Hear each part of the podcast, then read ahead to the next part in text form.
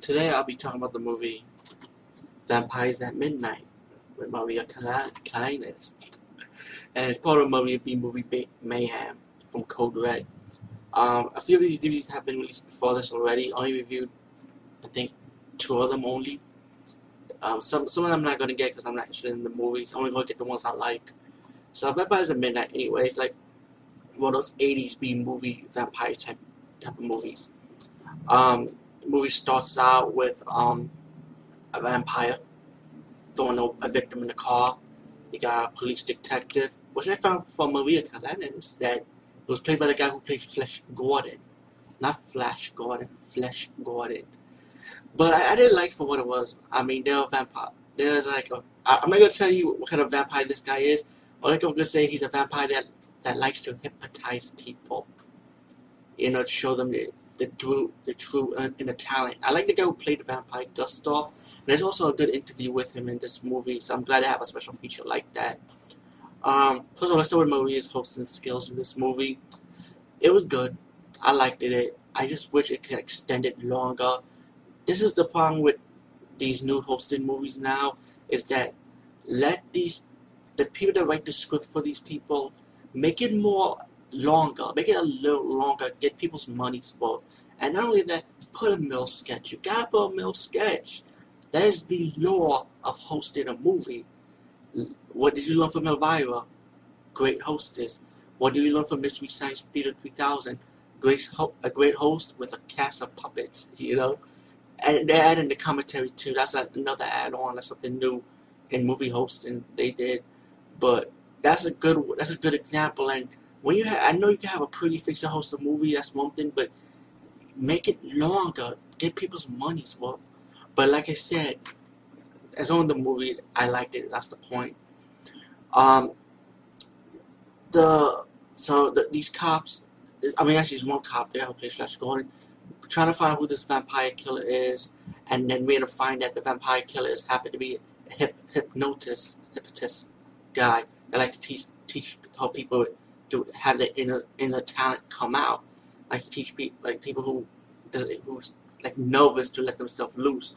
So the guy hypnotize them, you know, they don't show you in exactly in detail, but um and then he starts killing them when they decide to escape, you know. Um there's blood in it, but it's not really gore. It's a simple vampire kill blood, because the vampire uses a knife to kill them, and then he bites them.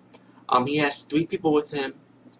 One one when one, one cop trying to visit a, a tip he got, know like who he knew who the cop was, so he tried to visit a comedian, but the vampire and his girl beat him to it, so they kill the comedian.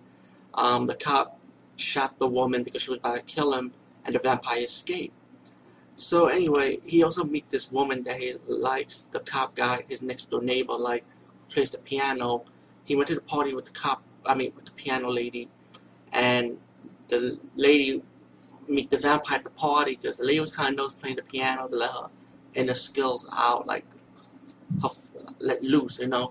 So she started contacting the vampire hypnotist, hypnotist, excuse me, I can't say it right. And um, the vampire pretty much helped her out, you know.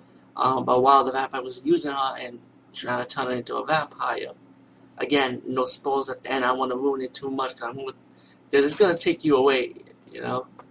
Um, to fast forward the story, um, He he kept he got the woman in the house. He captured the cop also because the cop was trying to rescue her, and you know he started like like taunting him and stuff, and cut his cop cut the cop's wrist out. And the woman that the cop likes didn't want to like bite him, so the vampire got mad, going after her, and then the cop and the vampire start having a battle.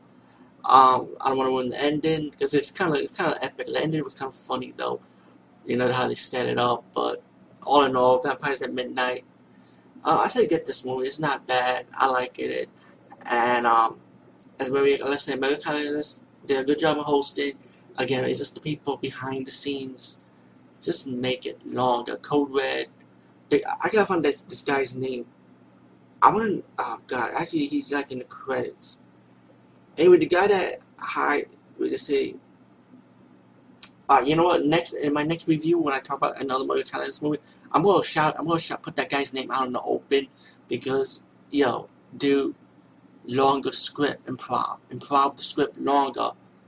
Come on, man. Show and prove you hired this beautiful woman to host your movie, to capitalize it. To, you know, come on. There's nothing more with that, but, yo, get get our money's worth. Come on. We don't want like a forty second or one second outro. Get the one minute outro type of thing. Come on. Really? A anyway, that's all I have to say about Vampire at Midnight.